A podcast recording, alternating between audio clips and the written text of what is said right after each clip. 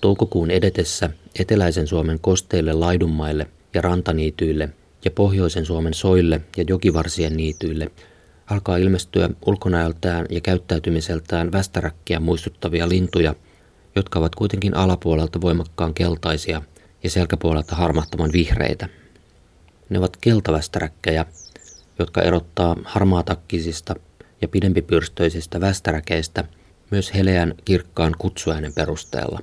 Keltavästäräkin lauluun on sen sijaan helppo olla kiinnittämättä huomiota.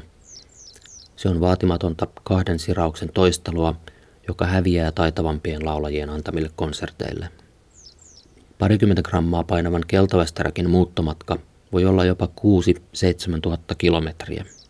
Rengaslöydöt kertovat, että Suomessa pesivien keltavästäräkkien kevätmuutto käynnistyy Länsi-Afrikan talvehtimisalueilla viimeistään huhtikuussa. Silloin Nigeriassa, Ghanassa ja Norsunluurannikolla talvensa viettäneet siivekkäät suuntaavat Saharan yli kohti Välimerta ja Sisiliaa ja seurailevat sitten Italian saappaavartta niin, että kiihkeimmin pohjoiseen pyrkivät yksilöt ehtivät Suomeen jo huhtikuun lopulla. Muuton huippu koittaa vasta myöhemmin toukokuussa ja muutto on ohi, kun koululaiset kirmaavat kesälaitumille. Pohjoisessa keltavästäräkit asuttavat etenkin soita ja etelässä kosteita rantaniittyjä sekä reheviä peltoja. Varsinkin Etelä-Suomessa laji on kärsinyt maatalouden tehostumisesta ja laidunkarjatilojen hupenemisesta. Myös pesimäpaikkoja tarjoavien soiden ojitus ja turvetuotanto uhkaavat keltavästäräkkejä. Laji on hyötynyt hoitotoimista ja hoitoniityn perustaminen esimerkiksi Helsingin vanhankaupunginlahdelle on nostanut pesivien parien määrää. Tänä keväänä julkistetun uusimman uhanalaisuusarvion voi ensisilmäyksellä ajatella sisältäneen keltavästäräkin kannalta hyviä uutisia.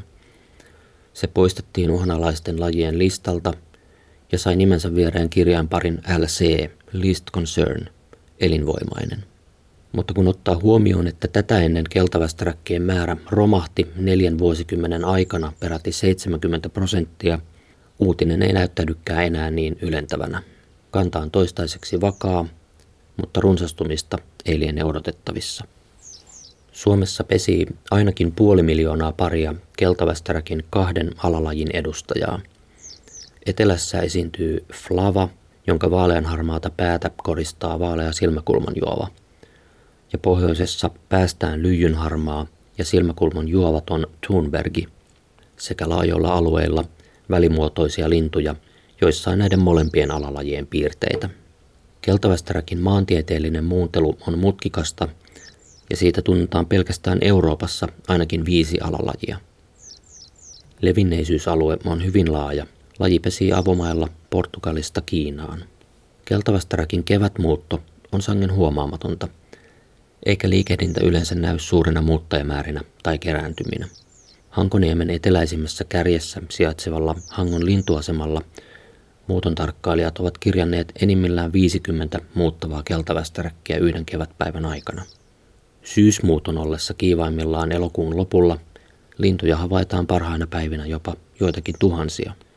Suomen suot ja niityt tyhjenevät keltavästäräkeistä syyskuun alkuun mennessä ja ilmeisesti jo lokakuussa huomattava osa linnuista on ennättänyt takaisin Saharan takana Länsi-Afrikassa sijaitseville talvehtimisalueille.